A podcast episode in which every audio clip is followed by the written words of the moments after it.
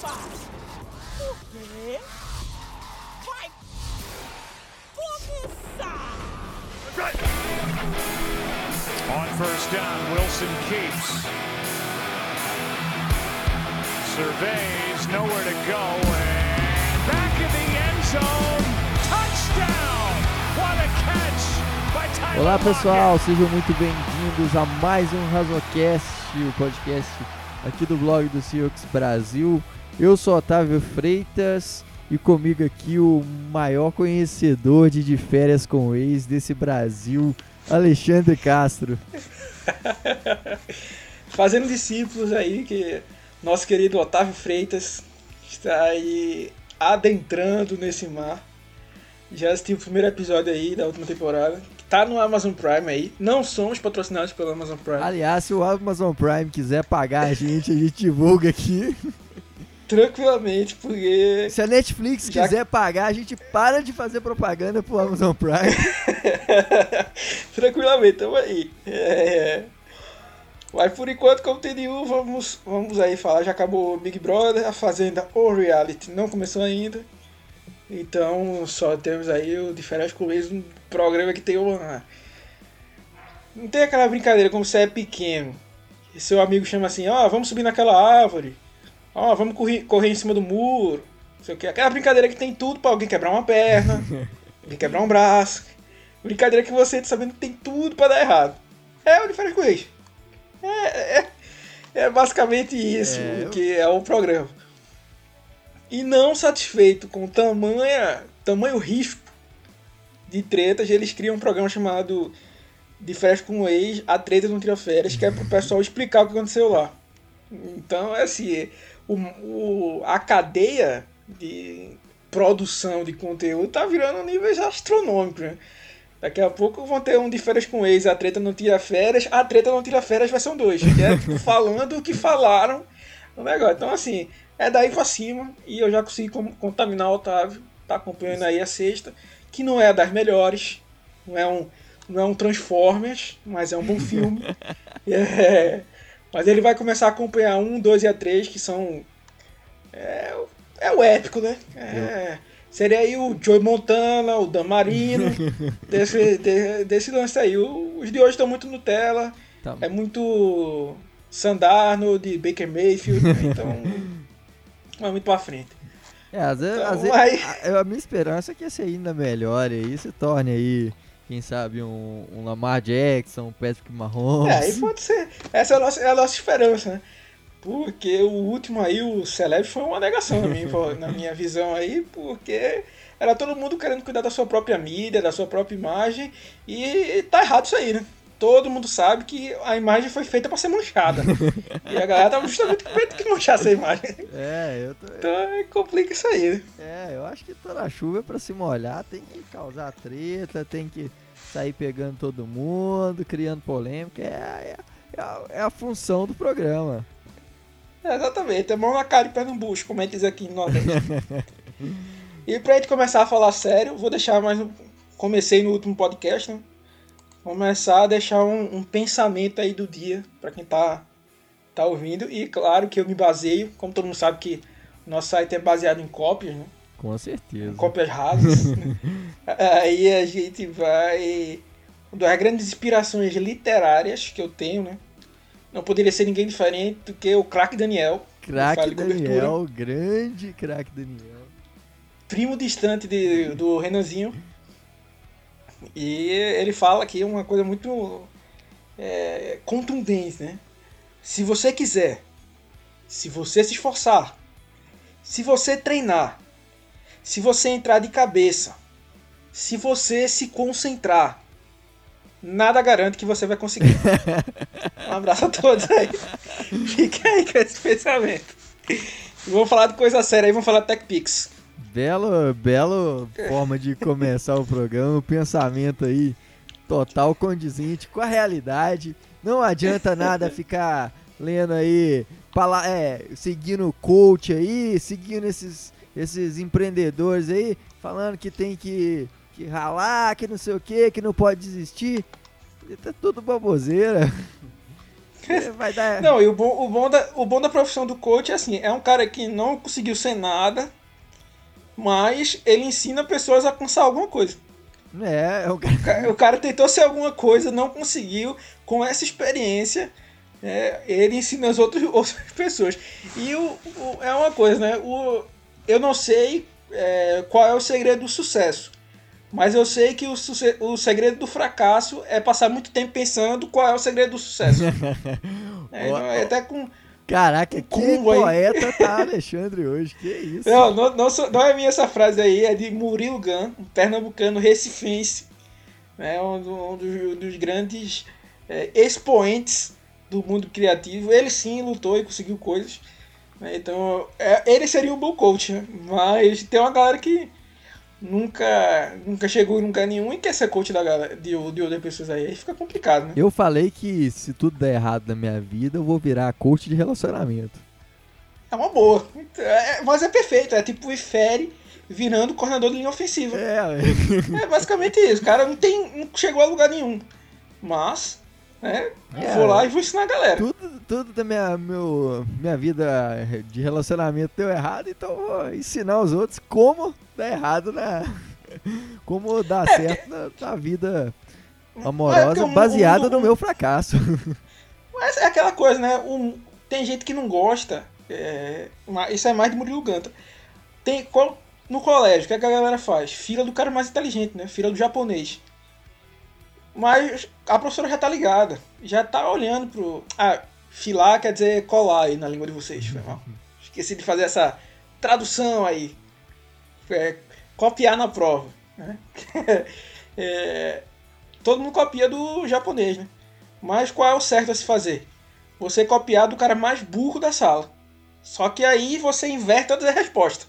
Se ele marcou falso, marca verdadeiro. Porque esse cara é bom em errar. Ele é o melhor de errar. Então o mundo tá tão especializado hoje que no dia que precisarem de alguém nessa, nessa linha que acerte todas as respostas erradas, ele tá lá pra isso. Caramba. Que, que baita início aí de começando esse podcast todo. Um dos, um dos melhores, diga-se de passagem. Ah, eu diria que tá aí no top 10 dos nossos, dos nossos episódios. Show de bola. Mas vamos falar aí, já que falamos uma coisa importante desse podcast, vamos para pro menos importante, que é falar de Seattle. Gente nova pintando lá no, no pro próximo, pra próxima temporada, nos training camps. Dessa vez um nome que eu, que eu gostei bastante, Carlos Hyde, running back, chegando aí para compor o, o nosso comitê de running backs, integrando aí com Carson, Penny, é, Homer. Homer, Homer, Dallas. Homer, Dallas, é, essa turma toda aí. E é um cara que eu gostei bastante dessa contratação, um cara que não tem um histórico de lesão muito grande, principalmente recentemente, não tem nenhum histórico de lesão. E um cara até meio sub- é, superestimado, um cara que produziu muito bem em São Francisco, ano passado nos, nos Texans produziu muito bem. O que, que você acha que ele agrega pra gente aí no, no nos nossos training camps aí pro- pra próxima temporada, Alexandre? Então, é... eu acho que assim, a melhor contratação de Seattle foi o Quinton Dunbar, né? Mas, como a gente já falou no, no outro podcast, a gente não sabe muito bem é, o que vai acontecer, né? Aparenta, né? Aparentemente, ele vai escapar, né? De alguma, de alguma punição ou algo do tipo. Mas, como não é certeza, né? Assim, vamos por hora né, considerar ele como um jogador disponível. Então, se o, se o, o Dunbar é a melhor contratação, eu diria que o Hyde seria a segunda melhor. É, Eu estaria disputando ali para estar entre as melhores, assim. Não tanto pelo impacto dele, né? Mas assim, porque muitas das nossas movimentações eu particularmente não gostei. né? Então é, é, é aí o, o cara que acerta as respostas erradas, vamos dizer assim. é, é nesse ponto, assim, tipo, em comparação com o que a gente tem, não, não foi tão bom, então assim, É, o Hyde, que seria uma, uma contratação no mínimo ok, né? Tipo, ganha mais peso por conta disso, né? É, a gente tem que lembrar aí que. A gente, inclusive a gente tava até soltou alguns textos sobre isso. A gente pensava que ia ter uma movimentação é, para a peça defensiva, né? Mas não, não veio, né? E a gente vai até falar sobre alguns nomes que, vão, que podem surgir aí no, no final do podcast. Mas enquanto a gente tava pensando na defesa, Seattle foi atrás de um, de um running back. Aí você pode estar tá se perguntando, ah, mas por que Seattle foi atrás de um running back? Vai investir mais de jogo corrido? Hum, sim e não. Né? Na verdade, é, o Penny tem uma probabilidade muito grande. É, a, lesão dele parecia que não era tão séria, mas se complicou um pouco. Eu tinha até conversado com o Bruno Fialho aí, fica até um, um abraço aí para ele, que é fisioterapeuta. Uma vez ele tinha até explicado na época da lesão do grupo pra, lá no grupo pra gente. Né? É... Inclusive, se você quiser entrar no grupo, procura a gente aí nas redes sociais. CioxBR no Twitter e no Instagram pra gente adicionar vocês. Ele falou lá que, tipo, em tese não era uma lesão. Era uma lesão grave, assim, mas é, teria totais condições de voltar em setembro para jogar tal.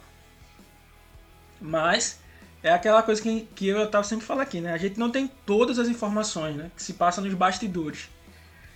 Então teve algum problema aí, por mais que ele soltou vídeo aí, acho que no dia do, do draft até, ele fazendo alguns cortes e tal, é, fazendo alguns exercícios, né? Mas ao que tudo indica, ele vai começar na pup list, né? que é para quem não está acostumado com o termo, tem a injury reserve, né? Que é quando você se machuca e tá fora. Eu acho que você tem que passar acho que sete rodadas fora. E tem os que é na, o que é a pup list, que é caras que se machucaram, então é fisicamente impossibilitados de jogar. E normalmente o cara fica nessa lista é, na preseason, né? Então o Penny não contaria dos, entre os 53, né? Seria uma vaga a mais. Mas ele, poderia, ele só poderia ser ativado é, depois da semana 6. Então, em tese, até a semana 6, a gente não teria o Penny, no mínimo, né? Então, assim, se a lesão dele for, for é, ele conseguir se recuperar, porque o que acontece? Você na pupilista, você não pode nem treinar. Tá entendendo? Então, assim, nem para pegar ritmo de jogo, é, ritmo de treino ali com, com a sua equipe, você não pode. Se você quiser treinar em casa, você treina, né? Porque aí é cada um com seu cada um. É, é tipo, você sabe que tem uma, uma pandemia no mundo e o certo é sair de máscara, né? Mas se você quiser sair sem, aí fica na sua escolha. Né? Também por enquanto. É, aí o time ficaria muito refém do Carson, que também vem de uma lesão, né? Acabou o ano na injury reserve. É, aparentemente a lesão dele é mais simples, mas como a gente diz, né? Nunca se sabe. É, a gente nunca sabe então, o que, que tá passando por trás. É, ano passado. A gente trabalha com o que fala, né? É. E, e, e assim tem. E além, igual, além disso aí, a gente trouxe o, o DJ, ja, DJ Dallas, que é um running back com uma característica muito diferente do, do Carson, por exemplo. É muito parecido, tem as características do, do Travis Homer. Isso. É... Agora sim. É algo, é algo que eu. Que eu, eu, eu acho que esse podcast vai estar saindo amanhã, se Deus quiser. Cobre o Otávio, como sempre falo. a gente tá gravando aqui no domingão. É, e já deve ter saído meu texto aí. Inclusive, Otávio coloca no link do, do post do podcast e esse post aí que vai sair do Carlos Hype. Com certeza. Tá fácil da, da galera achar. Mas é um pouco como eu falei lá. Pra todo mundo sabe, assim, acho que quem tá ouvindo aí sabe que o Otávio não gostou tanto da escolha do Parkinson, né? Sim. Na quarta rodada. Mas a minha escolha que eu achei, julguei como pior, foi a do, a do DJ, do DJ Dallas, né? Primeiro porque eu achava que tinha running backs melhores e ele saiu muito alto do que ele deveria. A ponto que é, o time gastou uma quarta rodada que, ok, não é alto, mas também não é baixo. Né? Então, gastou uma quarta escolha num cara que aparentemente não vai ter nada. Assim. Porque é, insistiu lá, fora que ele ganhou o prêmio de pior ligação, né? Não, não- se mostrou nada, nada animado com em estar em Seattle. É, aí trouxe, trouxe o cara e tipo, não tem fé nele, né? Porque aí precisou trazer o Penny, é, tentou procurar o Freeman, né, o Devonta Freeman, ofereceu os 4 milhões para ele, mas o que aconteceu? O Freeman primeiro achava que ele valia mais, segundo, é, ele queria mais garantias que ele estaria no time. Porque, como a gente falou, depois de seis semanas, em tese, o Penny pode ser ativado. né? Se a, a recuperação dele progredir.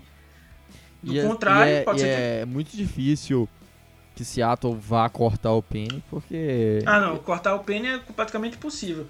Eu acho mais fácil ele passar o ano inteiro na, na lista de machucados do que ser cortado. Ser cortado é basicamente impossível, eu diria. sim, Até.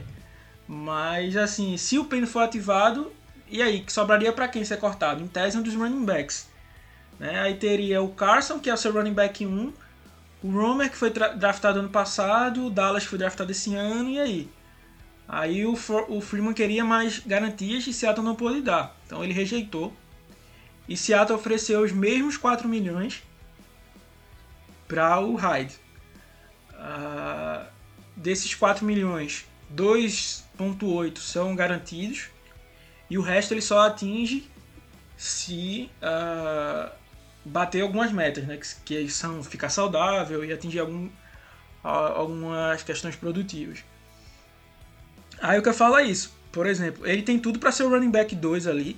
E eu espero que Seattle finalmente comece a dividir a carga. Até pro Carson não ser tão exigido fisicamente, né? Esgotado fisicamente. Que aparenta que a- as lesões do Carson são mais ao desgaste, né? O desgaste prolongado, pelo visto. É, ele teve a lesão do, do primeiro ano dele, que ele, se não me engano, quebrou a perna, assim, mas foi de trauma, vamos dizer. Mas os últimos, os últimos dois anos, ele teve. é, no último ele foi para parar no IR, né? Mas no penúltimo é, ele perdeu alguns jogos, muito por- pelo desgaste, né? E assim o Hyde tem capacidade total de assim suprir é, essa figura do Carson, né? Ele é um cara que está chegando nos 30 anos, né? Teve a sua primeira temporada para mais de mil jardas no ano passado. Mas, como o Otávio já falou aí, é, não porque ele seja um running back ruim, mas porque ele foi muito subestimado. Eu achei ele um cara muito subestimado. É, ele veio de Ohio State, né? É, lá ele teve alguns problemas com lesão. É, depois ele foi draftado para São Francisco. É, se meteu lá em algumas confusões, foi até. Mas não chegou a ser indiciado criminalmente, nem nada do tipo. É, e ele foi pro segundo round, caiu pro segundo round da- do draft de 2014, se eu não estiver enganado. Ah, foi escolhido na segunda rodada pelo, pelos 49ers. Nos dois primeiros anos dele, ele teve muito problema com lesão. Então, complicou. Mas nos dois últimos do contrato dele lá, ele bateu 900 jardas. né? Não teve mil jardas, mas teve mais do que 950 jardas nos, nos dois anos, se eu não estiver enganado. É, então, assim, é um O- cara que produz bem. O primeiro, o primeiro ano dele, é, que ele teve. Ele não tinha tantas carregadas, é, mas ele, ele teve 333 jardas, segundo ano, é, 470. Aí 2016 e 2017 é, foram batendo aí quase mil jardas, foram é, 988 em um ano e 940 no outro ano. Uma média aí de, da carreira dele de mais de 4 jardas por carregado. Então, uma média boa e um cara. um- Uma, uma qualidade que eu vejo muito nele, que eu gosto bastante, é a questão do pass protection. Ele é um cara que evoluiu muito nessa habilidade e, e se tornou um cara bem consistente, lendo blitz, é muito melhor que o Carson nesse ponto, por exemplo. O Carson é um dos pontos mais fracos dele. E ao contrário, o Carlos Hyde é um cara que é, nesse ponto ele se destacou bastante mesmo. Um cara que eu gostei muito aí. é, também da contratação por causa desse ponto. A gente não tem uma linha ofensiva é, tão confiável e o Hyde, além de ser um cara bom correndo com a bola, tem essa, esse ponto a mais de no, no pass protection e também tem o Carson outro ponto que ele tem muitos problemas problemas é com o fumble é, o Hyde ele não é aquele cara também perfeito no, no, e protege a bola completamente é, ano passado ele teve é, quatro fumbles. Quatro fumbles. É, mas assim, ano passado o Carson teve sete, então. É, eu acho que sete foram sete perdidos, né? É, acho. Se não me engano, eu acho que, eu acho que ele teve nove ou foram dez, mas desses aí, sete foram perdidos. Então acaba indo pra conta só sete, né? Mas a gente sabe que o Carson preocupou bastante nesse ponto. Sim, foi. A gente teve, eu lembro do, acho que foi no primeiro, na primeira semana, na segunda semana contra os os Steelers e foram dois, né?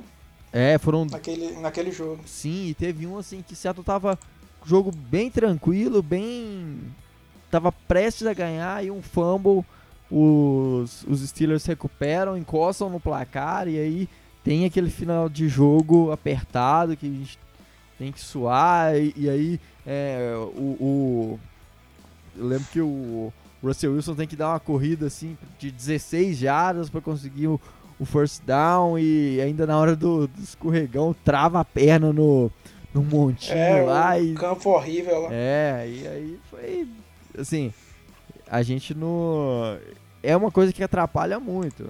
Você perder a bola, você ceder turnovers é, é muito ruim. É, e tipo, aquele turnover, foi, um deles foi até retornado para touchdown, mas teve uma falta, e aí, mas assim, voltou para a boca do gol ali e eles, e eles marcaram.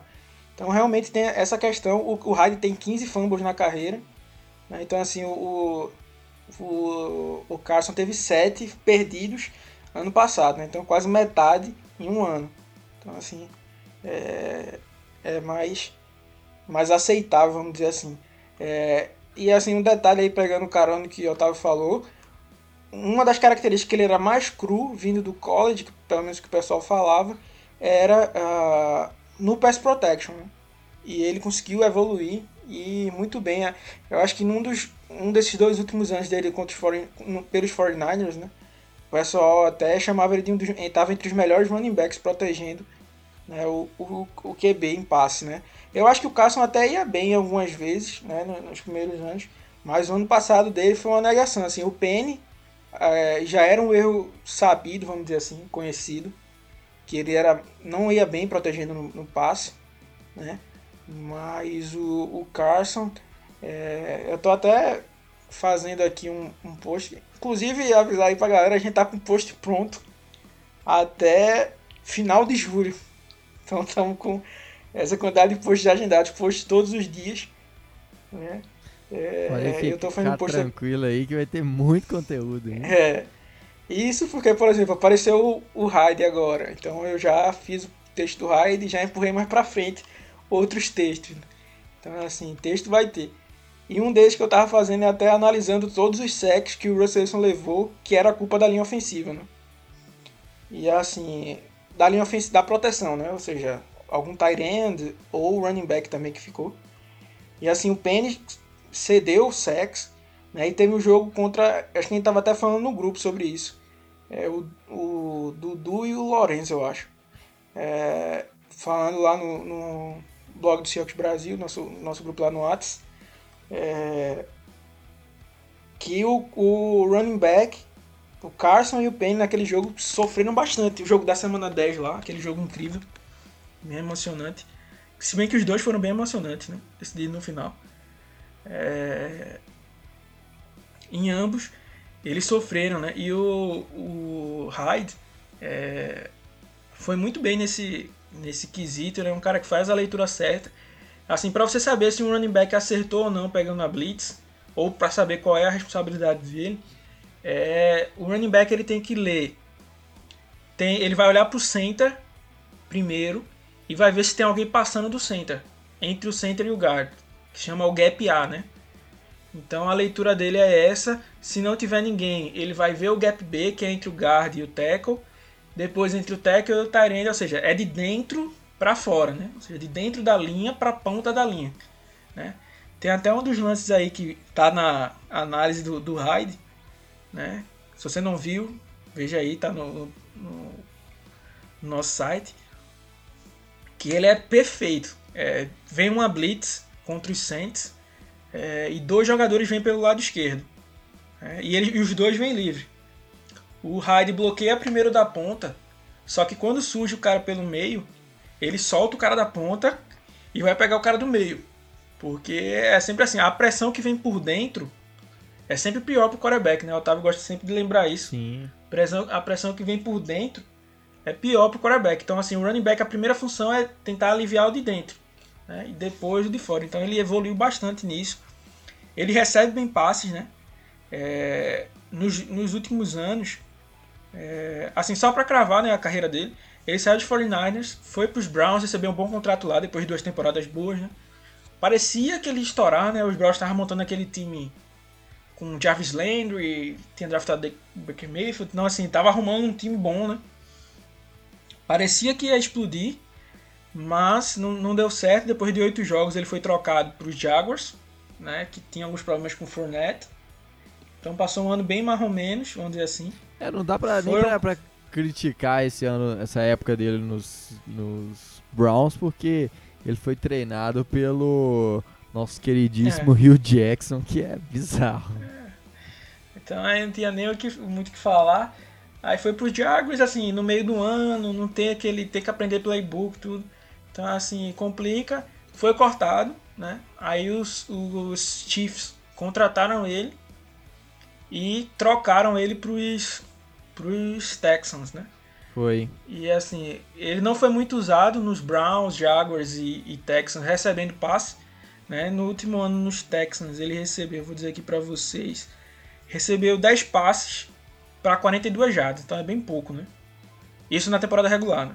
É, é bem pouco para um, pra um running back. Mas se você pegar é, a quantidade que ele recebeu nos dois últimos anos contra os 49ers, em que o esquema, né, como é até hoje, é passes curtos para running backs, coisa do tipo, você via que ele conseguia produzir bem com a, com a bola na mão. Não é um, um running back que costuma dropar. Assim, ele não tem uma rota, por exemplo, desenvolvida como era o CJ Process, né, que a melhor qualidade dele era correndo, é, recebendo passes, né? Ou falando aí para quem, pra em geral, né, pro, como o Christian McCaffrey ou Alvin Kamara, né, que são os melhores é, recebendo passe aí. Mas ele é o cara bem sólido, assim, não é um cara que vai ficar dropando passe ou coisa do tipo, né? É, no último ano dele, ele teve, como a gente já falou, passou 10 mil jardas, né? Teve 1.070 em 245 carregadas. É, fez 16 jogos, dos quais 14 foram como titular. Teve uma média de 4.4 por carregada. Né? E detalhe naquela linha ofensiva horrível dos Texans. É, que eles tentaram arrumar ali com draft, com troca, mas ainda é aquele bololô, né, vamos dizer assim. né? Juntou muita peça, E- talvez esse ano esteja melhor, né? Mas ano passado ainda foi o Larry Tunsil foi trocado no finalzinho da preseason, né? Então para até se arrumar, sentir um pouco. É, ele tem é, seis touchdowns, né? 10 recepções para 42 jardas, quebrou 22 tackles e evitou 43. Ou seja, é uma leitura que, que os analistas fazem, que tipo, o ângulo que o running back corre é, consegue impedir que ele seja tacleado. Então, assim, esse aí leva os que ele quebrou efetivamente e os que o- a velocidade dele impediu que acontecesse, né? Então, dá 43 no ano passado, então uma média grande. Tem das 1.070 jardas que ele teve, 545 foram pós o primeiro contato. Ou seja, cada vez e uma, uma média por carregada de 2.2 jardas após ser tocado. Então é um número muito bom. A gente sabe que o Carson ano passado foi um dos, melhores da liga. né? Agora não, não vou dizer que é o melhor porque agora eu realmente não me lembro o número, mas eu sei que ele estava entre, entre os melhores ali. Eu acho que no máximo no top 3. né? Mas por alguma boa parte da temporada é, liderou. As jardas pós-contato, né? Como o Otávio já falou, nossa linha ofensiva também não é uma das melhores. Sim. Né? Então, às vezes, às vezes não, né? muitas vezes acontece do, de infiltrarem, né? E o running back poder precisar se virar, né? Então, o Hyde mostra que ele tem essa, essa característica aí, né? E só uma, uma, uma pequena, pequeníssima correção aí, que a gente sabe que o Otávio aqui tem várias informações, mas saiu aí num, num tweet de agora, tipo, como o Otávio falou, ele realmente não tem um histórico é, recente de, de lesão, né? Mas segundo uma pessoa reportou, é, e como a gente sempre fala, né? a gente não tem como confirmar todos, ele teria tido uma lesão em 2019 agora. Mas uma lesão que permitiu ele jogar o ano inteiro. Né? Mas agora no off-season ele teria passado por uma cirurgia e agora veria 100%. Aí o que eu digo é assim, se ele, marromeno, teve essa temporada aí que a gente já listou, 16 jogos, 245 carregadas, 1070 jardas, 6 touchdowns, 4.4 por carregada, 22 tackles quebrados, 43 é, evitados, 545 pós-contato, sem estar 100%. Imagina esse cara 100%, né? É. Então, então aí foi uma boa adição, né? O meu único medo é o seguinte, é o time não usar ele de verdade, porque é claro que é ótimo o time ter um running back 1, o cara que você confia, que em tese deve ser o Carson, né? Eu não estou dizendo para dizer assim, ah não, o Carson vai carregar 40 bolas por jogo e o Hyde vai ter que carregar 40 também. Não sei se vocês lembram, mas algo que eu e o Otávio aqui, a gente sempre batia nessa tecla, eu acho que até quando o Pedro gravava com a gente também, Sim. batia na tecla, na tecla era distribuir. Então assim, vamos dizer, se tem 100 carregadas, é, não é pro Carson carregar 90 e 10 dividir para os outros, tá ligado? Então assim, ah, o Carson carrega 50 pelo menos, ou 40, e o resto vai dividir nos outros running backs. Porque senão não faria sentido ter essa quantidade de running backs, pelo menos na minha, na minha visão. Né? Então, assim, é, é, com, antes de o Hyde, né, a gente com Carson e Penny e o Homer e o, o, o, Dallas, eu acho que estaria equilibrado no seguinte ponto. Né? Tem dois caras assim mais. É, por mais que o Penny não seja tão forte quanto o Carson, né? É, ele ele é um cara que tem contato, mas ele é mais explosivo né, em velocidade, né? Mas. Uh, e o Homer e o, e o, e o Dallas seriam caras mais para receber passe. Então, assim, teste estaria equilibrado, né? A questão é que eu quero ver qual vai ser essa matemática aí que Seattle vai fazer se o Penny voltar. Porque, assim, o contrato do. do. do. Do Hyde não é alto, mas, assim, indica que ele vai estar pelo menos o ano todo com o time, né? Uh, como o Otávio já falou aí, o pênis ser cortado é basicamente possível. É, o cara foi escolha de primeira rodada. É, e... escolha de primeira rodada, não faria sentido. É. O time recusou é, trocá-lo ano passado, né? Sim. Então não faria muito sentido.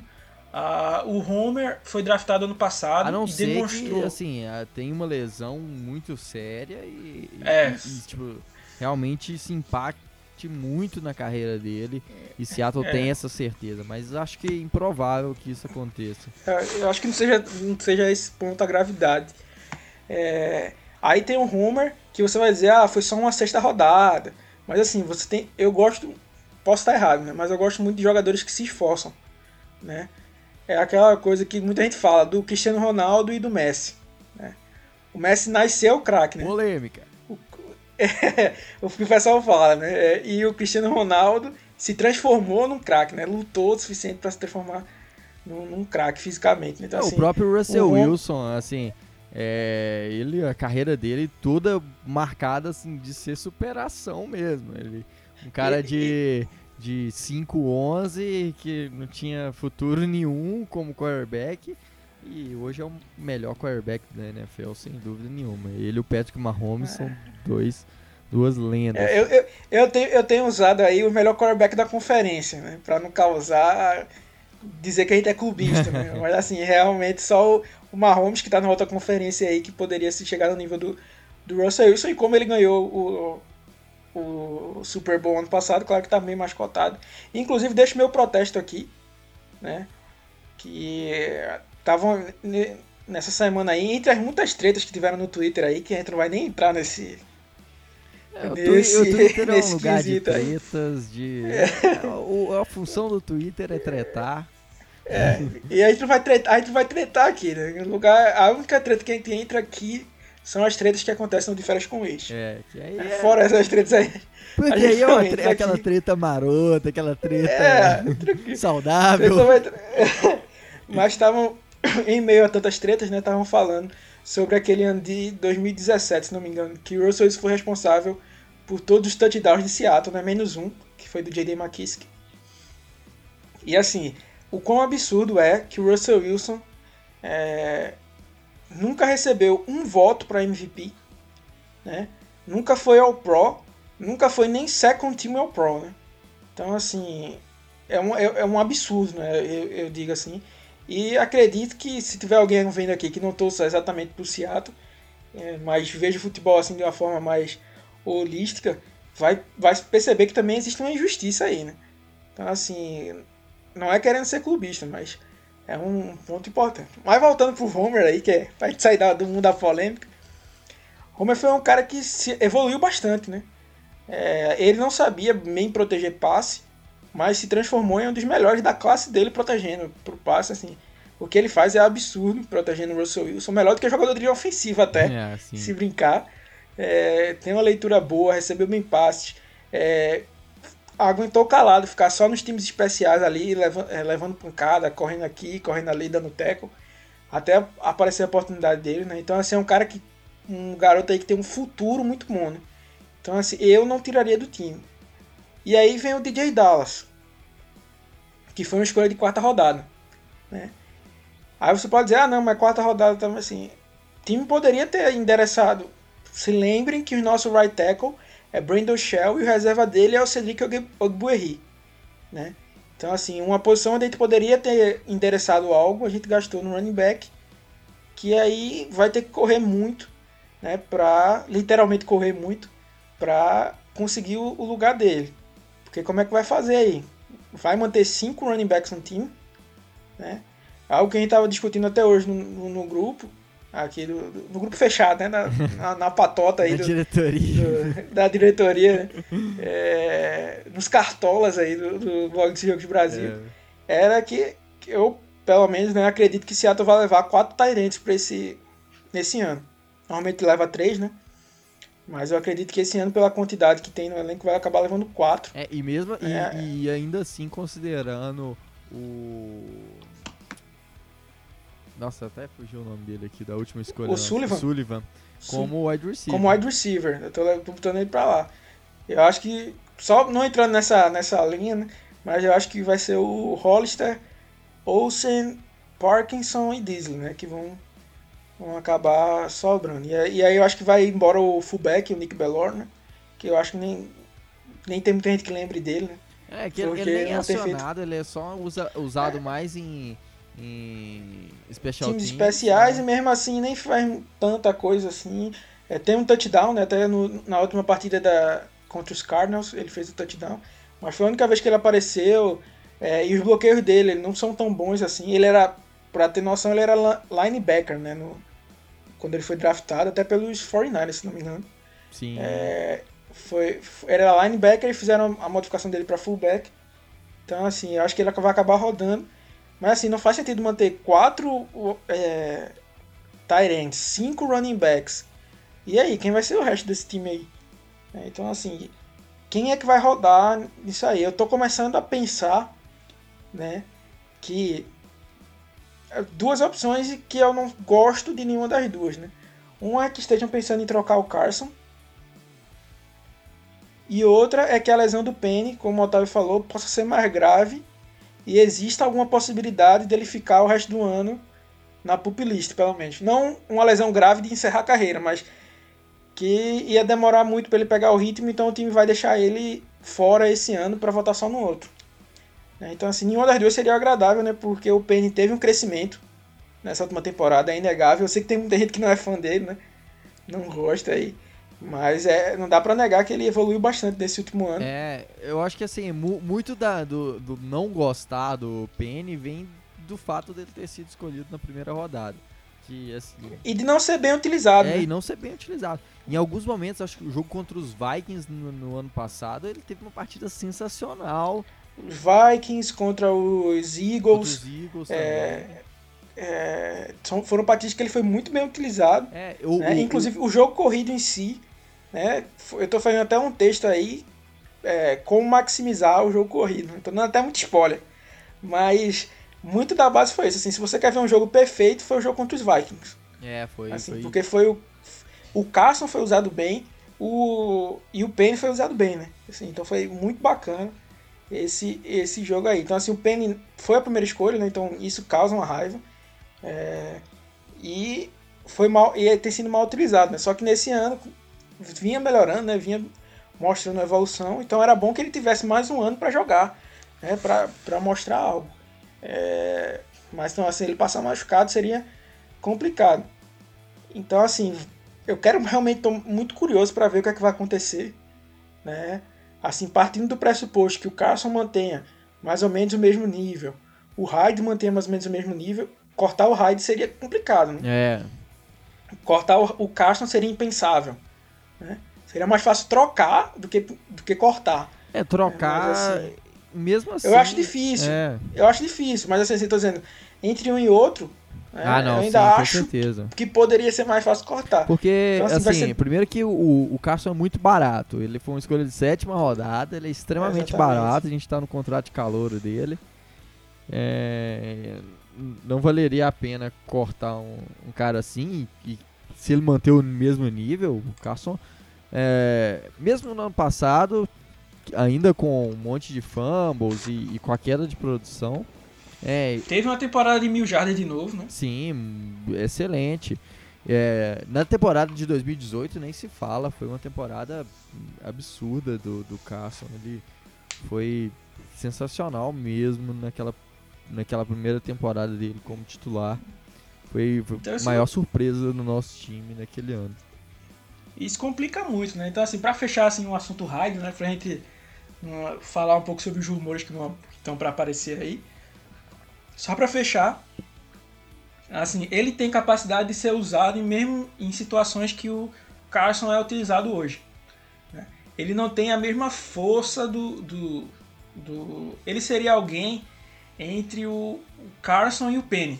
Sim, Ele estaria ali. É um cara que tem força, mas tem uma boa explosão, né? Só que ele é mais forte do que o, o, o Penny. Só que é mais fraco do que o Carson. É mais rápido do que o Carson, mas é, não é tão mais rápido do que o Penny, né? Ele não tem aquela velocidade final tão grande, né? é, o, o Penny em Mas- campo aberto é um absurdo, né? E- É um monstro. É, e deveria ser mais explorado assim, inclusive. É, e o, o- só que assim, o Hyde recebe passes muito melhor do que o, o, o Carson, né?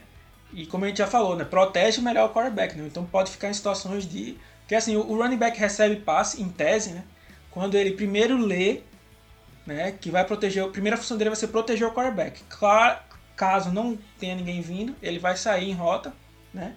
e vai tentar receber o passe. Então, assim, o Hyde tem ao seu favor isso, né? Mas, como a gente já falou, né? O time escolheu o DJ Dallas, que era mais para receber passe, né? Então vamos ver aí, né? O Dallas vai ter que se provar. Quem não gosta dessa notícia aí, né? É, assim, e só faltando assim, por exemplo, situação de red zone, de correr entre os tackles, o Hyde pode fazer isso tranquilamente, tal qual o Carson faz, né? Então, assim, não teremos problema com isso. Quem para mim são os grandes perdedores dessa troca, né? Para mim é o é o Carr e o Anthony, o Anthony Jones. Aí você pode dizer, quem são esses camaradas aí? Nem conheço esse. esse... tá inventando palavra aí, ó, Rogerinho. É, mas são os dois running backs que vieram do Undrafted Free Agents, né? Um deles é até o, o tio do, do Dalvin Cook. Né? Eu particularmente gostei um pouco mais do Carr, que veio de Houston. Ah, mas assim, se já era difícil para eles é, brigar contra o Dallas, por exemplo, né, que era uma escolha de quarta rodada, eles iam ter que comer muito arroz e feijão aí, como a gente fala aqui, mostrar muito, muito serviço, né, para isso. É, imagine contra o Hyde, que já é um experiente, e o Dallas, né? Então assim, vislumbrar que esses caras vão conseguir uma vaga no time é bem difícil. Se não for por lesão ou uma coisa muito excepcional assim, é, o, o teto deles deve ser é, o time de trainers mesmo ali, ficar no practice squad. Então, assim, para eles complicou bastante, né? Não que eles venham para resolver algo, né? Mas, assim, eu não sei se todo mundo é assim, né? Mas eu, pelo menos, sou um cara que fico bem é, otimista.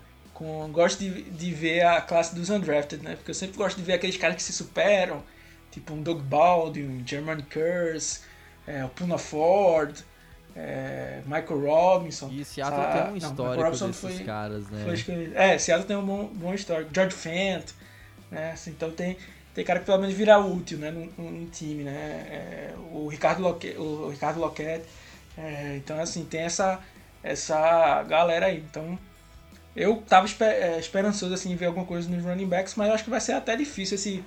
esse não é nem mais comitê, né? É uma caravana de running backs aí no, no elenco.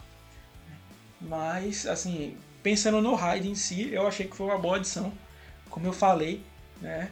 É, assim, o Bruce Irving eu achei que foi uma boa adição também, o Mason Maior. Mas assim, o Irving já foi um pouco mais caro, né? Eu acho que a gente falou isso, sobre isso no último podcast. Né? Foi divulgado o valor dele finalmente. E foi mais caro do que eu imaginava. Foi o mesmo salário que ele recebeu ano passado. Assim, como eu falei no, no outro pod, se ele fizer o que ele fez ano passado com 8 sacks e meio, fica até barato, né? Vamos dizer assim. Mas o problema é um ano mais velho, com uma linha destruída, né? Que a linha defensiva da gente foi uma das piores né, ele conseguir ter esse, esse, essa produção, né? É, ano passado então, a, a, linha dos Panthers ela foi absurda, né? É, a, linha dos Panthers é muito ruim contra o jogo corrido. Contra o né? corrido, isso. Mas é, mas também muito mais esquematicamente, acho que mais falha. É, do. Que, nome, do que nome, né? É. Eles tinham o Jared McCoy, tem o.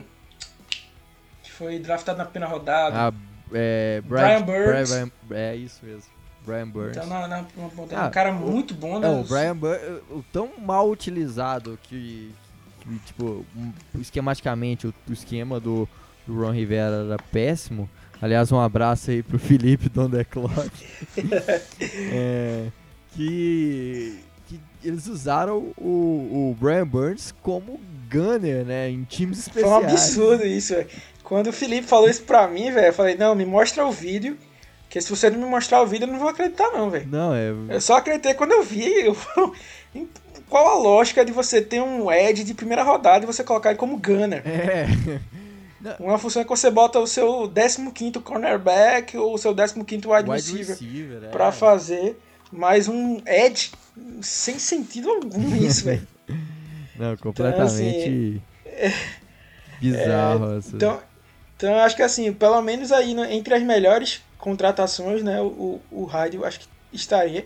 Por mais que eu sei que essa declaração aí possa ser colocada fora de contexto, né, ou, ou não seja partilhada por todo mundo, né, eu, eu, eu gostei, assim, da, do Hyde em si e principalmente da situação, né. Eu, se você dissesse para mim, Alexandre, você prefere investir no running back ou no jogador de linha defensiva, obviamente que eu ia dizer linha defensiva. Né? Mas assim, já que foi no running back, foi um dos melhores que estava disponível aí, ou talvez o melhor. É... E foi por uma necessidade, né? Porque eles receberam essa notícia aí do, do Penny e se anteciparam. Né? É, e, então, e é um contrato de um ano, um, um contrato assim que é, não foi. Foi um valor justo, não foi caro o valor que. É, no, no mínimo justo, assim, não dá pra dizer que foi caro, porque assim, pra bater 4 milhões, como a gente falou, ele vai ter que estar tá saudável, vai ter que estar tá ativo, vai ter que bater metas, né? Então, assim, ele conseguindo os quatro, né? É, quer dizer que ele agregou para Seattle, né? Então, assim, fica um valor justo. E, assim, o cara se valorizou também, né? Tem, e como eu já falei, ele é muito subestimado. É, ele recebeu poucos passes lá em, em, em, Houston, mas ele recebeu bons passes nos 49ers, então tem uma boa função para isso, né? Seattle já deu, já deu sinais que queria usar mais passes para running back, mas não usou tanto ano passado né?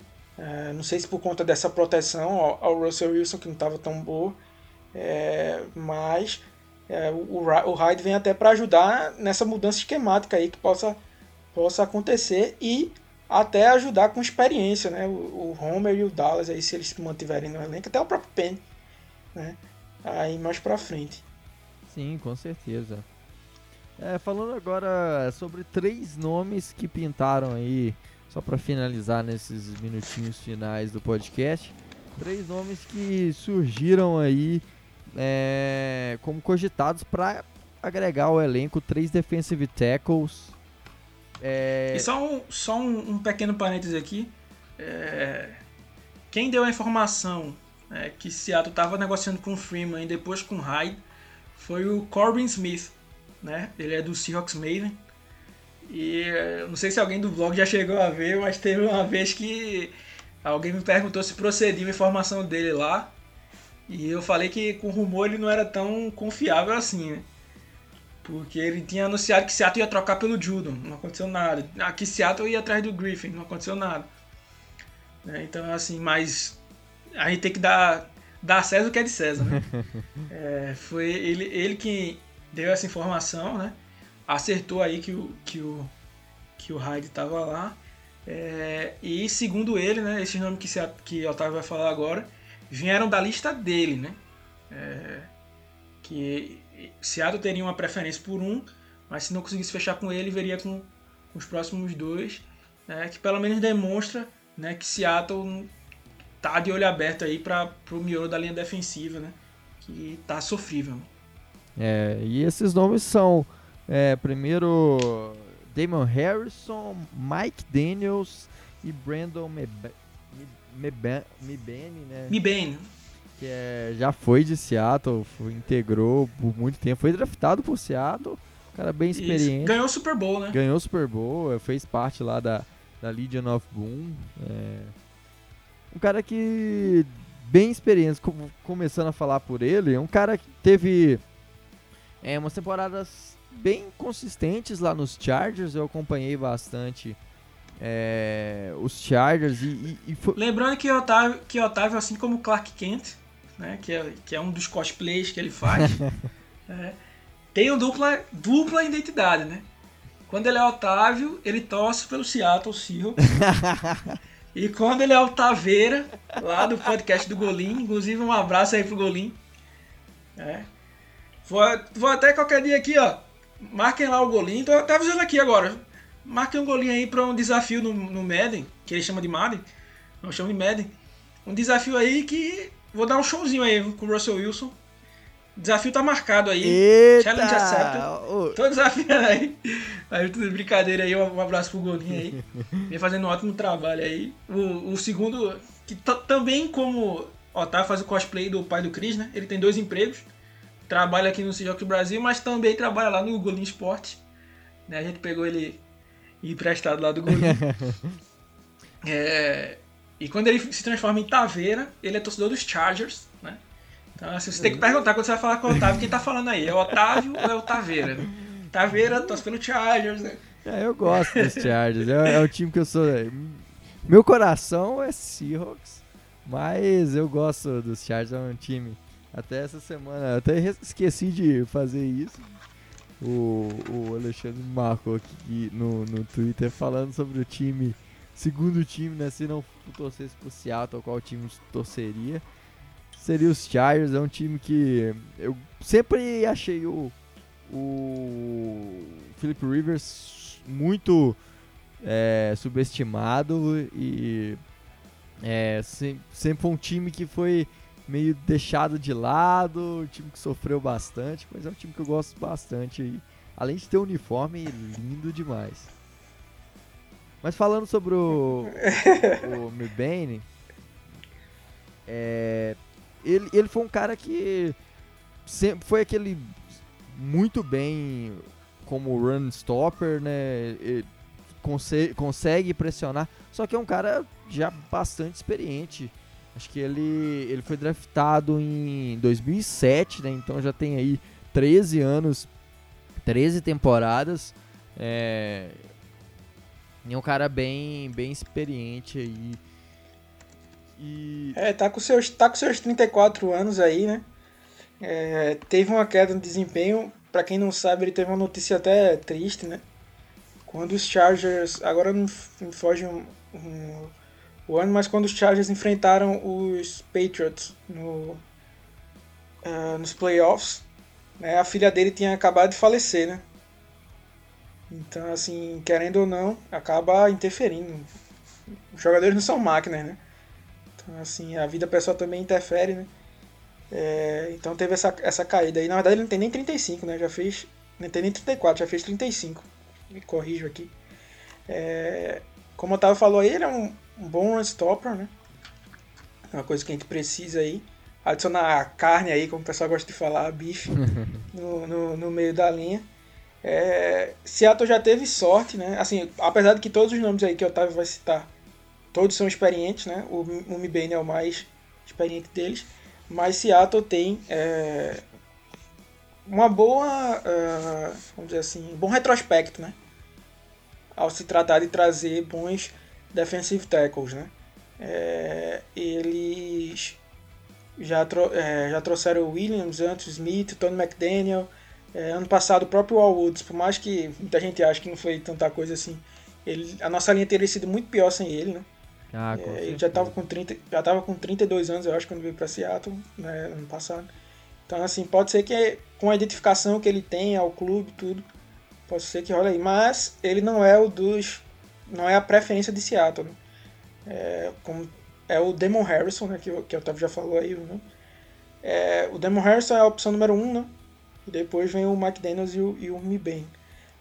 Para mim também seria nessa, nessa, nessa linha aí de, de, de preferência. Né?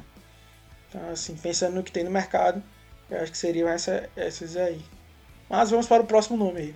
É, o, segundo, o próximo nome aí é Mike Daniels. Mike Daniels teve uma grande carreira nos Packers. Aliás, uma curiosidade aqui foi por causa do Mike Daniels que eu e o Alexandre nós começamos a conversar, discutir no Twitter.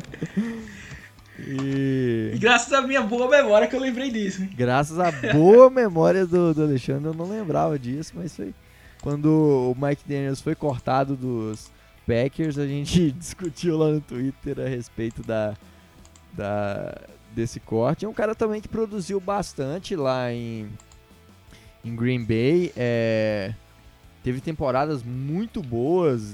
2014 ele teve uma temporada fantástica lá. É, sempre foi bastante consistente. Ano passado, nos últimos dois anos, na verdade, teve uma queda bem grande. Ano passado ele jogou pelos Lions, teve uma queda bem grande, não teve tantas aparições. É, no, ele teve só dois jogos como titular, é, atuou mais na rotação. É, não teve aquela. Problema de lesão também, né? E também teve lesão. É. Da... Isso, ele foi colocado. Isso aí que. Isso aí que acaba complicando, né? Porque. É, querendo ou não, um cara mais velho também é uma aposta, né? Então, assim, se for para colocar dinheiro para o cara ficar machucado, né? É melhor a gente ficar com, com o que é, a gente tem, né? Mas como o Otávio já falou aí, o retrospecto dele, né? Assim, mostra que ele já foi um bom jogador. Né? Precisa ver se. É, já pegando aí o gancho no, no Damon Harrison, né? O Damon Harrison teve uma queda também no último ano, mas assim, por lesão, mas a gente conseguia ver que o potencial dele ali, do monstrinho, ainda estava lá. Né? Então, assim, pode ser que seja isso com o Daniels, né? Eu, não, eu realmente. Eu sou formado em sistema de informações, né? Eu não, sou, eu não tenho. É, é, noção nenhuma de, de, lesão, né? Então, assim, é, eu não sei o quanto essa lesão pode realmente ter afetado o jogo dele, né? Mas a gente sabe que quando o jogador está machucado, obviamente ele não vai é, performar aí no, no 100% dele, né? E de forma que para mim o Harrison seria a melhor opção, né? Tinha muita gente é, cogitado que ele ia se aposentar, né, ao fim da, da da temporada, né? Quando ele foi cortado pelos Lions também. É, mas ele é um dos caras que eu já gostava desde o começo. Né? Primeiro que ele tinha sido cortado, né? ou seja, não contaria nas compensatórias. Mas lembrando que a partir de agora qualquer contratação, como o Hyde, por exemplo, não conta mais.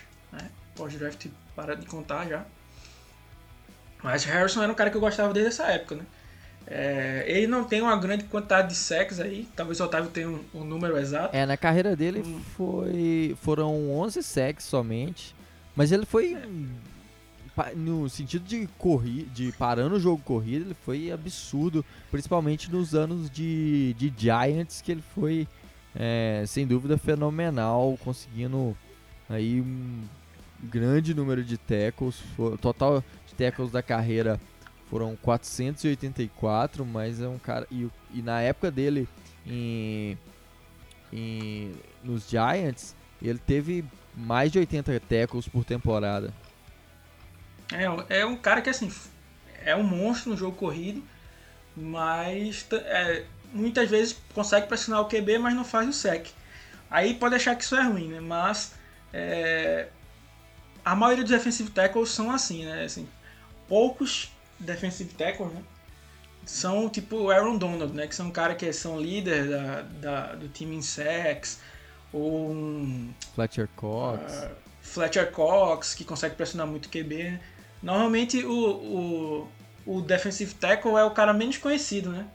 Da, da linha é ali, posição, né? Que menos aparece aspas, pra torcida. Mais sexy, menos sexy, assim. Menos, é, da linha defensiva, né? O que chama menos atenção. Só que o que acontece? No esquema de Seattle, é, como a gente já falou, né? Em times em geral já é assim. Mas em Seattle é ainda mais assim. Né? Os defensive tackles não são projetados para fazerem jogadas, vamos dizer assim. A função deles, né, pelo menos em toda a história da defesa de Seattle era assim, né, de é, para eles abrirem caminho para que os linebackers consigam fazer jogadas, sejam parando o jogo corrido, sejam entrando em blitz, né? E algo que eu percebi foi que, por exemplo, o, o bom e o ruim, né? É, o Ken Norton Jr. conseguiu fazer o, o Jaron Reed ter uma temporada para 10 sacks e meio, né, se eu não estiver enganado foi uma, um absurdo, né? Mas também conseguiu ter um outro ano em que nossa defesa foi uma das piores da, da liga, né? Então, assim, eu não sei.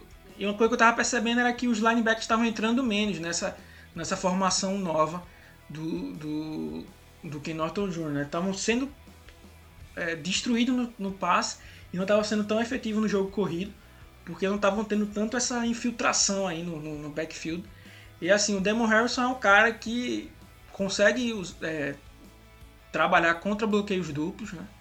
É, e muito bem, consegue vencer com a sua força, é um cara muito forte. Então é um cara e tem uma experiência absurda, né, para passar para um Puna Ford da vida aí, que o Justin Britt já falou que acha que o Puna Ford vai ser um dos melhores nos tackles, né, que é aquele tackle mais pensando no, jogo corrido da liga. Então assim, ele tem tudo para aprender. Então assim, é, é um cara que eu tava com muita esperança, né? E torço para que esse, esse rumor aí, né, seja, seja verdadeiro. Né? Porque é um cara que eu gosto bastante e, e adicionaria a um, um, uma posição que a gente negligenciou, né? Como a gente já falou várias vezes, né? Perdão por ficar repetitivo, mas é porque a realidade negligenciou no draft e negligenciou na, na Free Agents, né? A gente só renovou o, o contrato do Jaron Reed. Uh, e no draft só trouxe caras como undrafted, né? Que vão ter que lutar por uma posição, né? Então não é nada garantido. Então, assim, é... a gente tem um ditado aqui, é juntar a fome... É... É? Juntar a fome com a vontade de comer? É, isso aí. Tipo, casaria perfeito, seria o casamento perfeito aí para colocar o, o, o o Harrison aí na linha, na nossa linha. Então, caso, como a gente já falou, né, vamos tentar que esse podcast saia amanhã, né? Dia 25. Não, vai sair sim, promessa é. aqui. Ah, então. promessa de Otávio, cobre ele aí. Se ele, se ele não editar isso aí, eu vou deixar mensagens subliminares durante o podcast falando que ele sairia de dia 25. é, que inclusive mensagens subliminares é um ótimo assunto, hein? Mas vamos falar sobre isso outro é. dia. Esperar o Matheus é... e Wagner aí chegar pra gente falar. Teorias das conspiração, das, da conspiração e. Assunto muito bom, hein? E. Mensagens subliminares. É, mas. É... Quem sabe, né? Vamos ser otimistas aí em torcer pra que Seattle anuncie ele aí. A gente grava outro podcast. Não vai ter problema nenhum de gravar outro. É, se for pra anunciar o Harrison. É, eu ficaria bem feliz e já, já ficaria um pouco mais otimista, né? Que confesso que tenho trabalhado bastante em mim para não passar certo pessimismo aí na, na, que eu tenho sentido, né? É uma coisa que eu sempre falo, né? até nos textos, né? É, quando eu vejo que, por exemplo, a galera tava muito feliz pelo Shell, eu fui lá e tentei mostrar o contraponto, né? Eu não gosto de usar muita essa expressão não, mas o advogado do diabo, né? Que a pessoa fala. tentar mostrar o outro ponto. Então, quando a galera reclama demais de uma coisa, tipo, mostrar também o ponto bom daquilo, né? Então, eu tento sempre tentar mostrar esse outro ponto. Então, assim, é, por mais que o meu eu né, tenha, tenha tentado ser pessimista, também tenha. Acho que vocês perceberam isso nos textos sobre os, os as escolhas do draft, né? Eu tentei mostrar o, o grande potencial né, na, na, grande maioria, né? É claro que um ou outro não dá pra, pra, pra mostrar tudo, mas é, tentei mostrar esse otimismo aí e tem que ser aquela, né? É o que a gente falou. Por mais que a gente não tenha. Eu tava batendo muito nessa tecla, né? Na, nas lives aí, que inclusive quem quiser seguir aí o canal, né? É, tá lá no YouTube, pesquisar Seahawks, Blog de Seahawks Brasil. É, temos 20, mais de 20 horas de live do draft que a gente cobriu. Foi fantástico. Tá sem fazer nada aí na, na, na quarentena aí. Pode dar uma, uma escutada aí uma assistida quando você tava varrendo a casa, tranquilo, vai dar. Assunto vai ter, né? Mas uma coisa que a gente tava falando demais lá é que por mais que a gente não tenha gostado dessas escolhas, né? De muitas das, das escolhas. Sei que você é muito é, legal. É, a gente é, vai sempre trabalhar. Eu sei que você é muito legal. O meu celular, corta isso aí, seu Otávio. Ou então não corta. Meu celular aqui, ele tá entrando naquele Google Now. Inclusive eu tô falando agora, ele tá falando Google Now. Ele vai responder alguma coisa. Abrindo Google Now. Aí ele tá, tá disparando um falso positivo aqui de como eu tivesse dado o trigger dele. Mas enfim, voltando ao que é sério aqui. É, a gente tá, vai, o cara vestiu a camisa de Seattle, né? A gente vai torcer para que ele vire o, que o Jordan Brooks vire o Bob Wagner, o Daryl Taylor, vire o, o sei lá, o Frank Clark, o, o Kobe Paxson vire, vire o Jimmy Graham. Então a gente vai torcer pro melhor, né? Assim. É, a gente torce pra Seattle e a gente torce pra gente estar tá errado, assim, em relação é, às nossas então, análises. A gente, tem, a gente tem que analisar o que. Tem que falar o que a gente analisou, né? é. né? O que mostrou. Agora torcer para que eles sejam caras que evoluam, né? Quantos, quantos caras a gente tem aí, né? Que demonstravam uma coisa. Até o pessoal lá do draft do caos lá, que é até dos 49ers, uma baita página. Apesar de ser dos 49ers, tô zoando aí. Mas é um cara muito, muito boa, muito boas análises aí, principalmente quando ele falou do, do, draft. Uma coisa que ele tava falando lá é, tipo, me arrependo muito do meu erro, né? Ele falando da análise do Dream Greenlaw, né? Que foi aquele linebacker deles que até interceptou o Russell Wilson, né? No, no jogo contra os 49ers. É, lá no finalzinho da prorrogação. É, e assim, eu falei, eu tava falando com ele, né? Tipo, eu não acho nem que foi tanto engano, né? Porque assim, primeiro todo mundo se enganou, né? Ninguém esperava esse potencial dele, né? E ele não realmente não demonstrava esse, esse potencial cobrindo passe, né? Então tem cara que se descobre ali, se dá muito bem um esquema específico e começa a render, né? Como a gente falou, né? O Doug Baldwin aí, quem falava dele, né? O Richard Sherman, escolhido na quinta rodada. Aquele blá blá blá de sempre, né? Com perdão da palavra, né? é. né? Mas tipo, Ken Chancellor, KJ Wright, né? o Bob Wagner sobrando na segunda rodada, o próprio Bruce Irvin, né? Quando foi escolhido na primeira. É, não, assim, caras que pareciam que não de 2012 iam... de Seattle foi extremamente criticado na época. É, e aí a gente teve duas lendas, da, duas das maiores lendas, que sem dúvida serão Hall of Famers, né? Russell Wilson e Bob é, Wagner. Tranquilamente. É, e inclusive tem que começar a pensar se valeria até aposentar a camisa, né? Sim, com certeza. Eu acho que é do Russell Wilson principalmente. Mas enfim, é, é aquela coisa, uma, uma coisa que só bato aí pra, pra gente finalizar aí, pra não ficar. Então já passamos da uma hora aí. É, é aquela. O draft vale para dois pontos, né? Primeiro é que assim, tem gente que é otimista demais. Então, assim, sempre que Seattle faz um draft ruim, como foram dos últimos anos, Aí fala, ah, mas o de 2012, todo mundo falou mal, e aí? Só que assim, não é todo ano que você vai conseguir fazer esse draft de 2012, né? E para os pessimistas demais também, aí o 2012 serve para isso. É.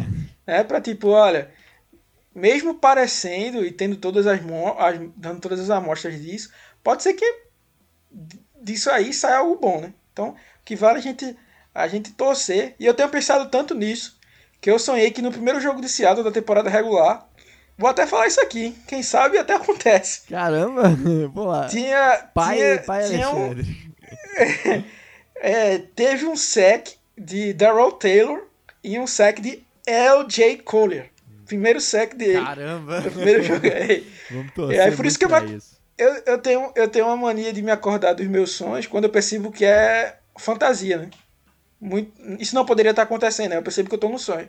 Aí foi justamente quando eu vi o Collier fazendo sec que eu percebi que não poderia ser realidade. aí daí eu me acordei. Aí percebi que eu tava no sonho. Aí mais ou menos por aí. É isso aí, pessoal. Chegamos ao fim desse podcast. Se você gostou, não se esqueça de seguir a gente na sua plataforma de streaming favorita. Segue a gente também nas redes sociais, blog do Seahawks BR no Twitter e no Instagram, blog do Seahawks Brasil no Facebook. No, no YouTube também tem lá, blog do Seahawks Brasil, é só procurar nosso canal lá. E é isso aí, pessoal. Até a próxima e Go Hawks! É isso aí, galera. Obrigado por terem ouvido a gente até aqui. Lembrem, como o Otávio falou, sigam a gente nas redes sociais. Um grande abraço e Go Hawks!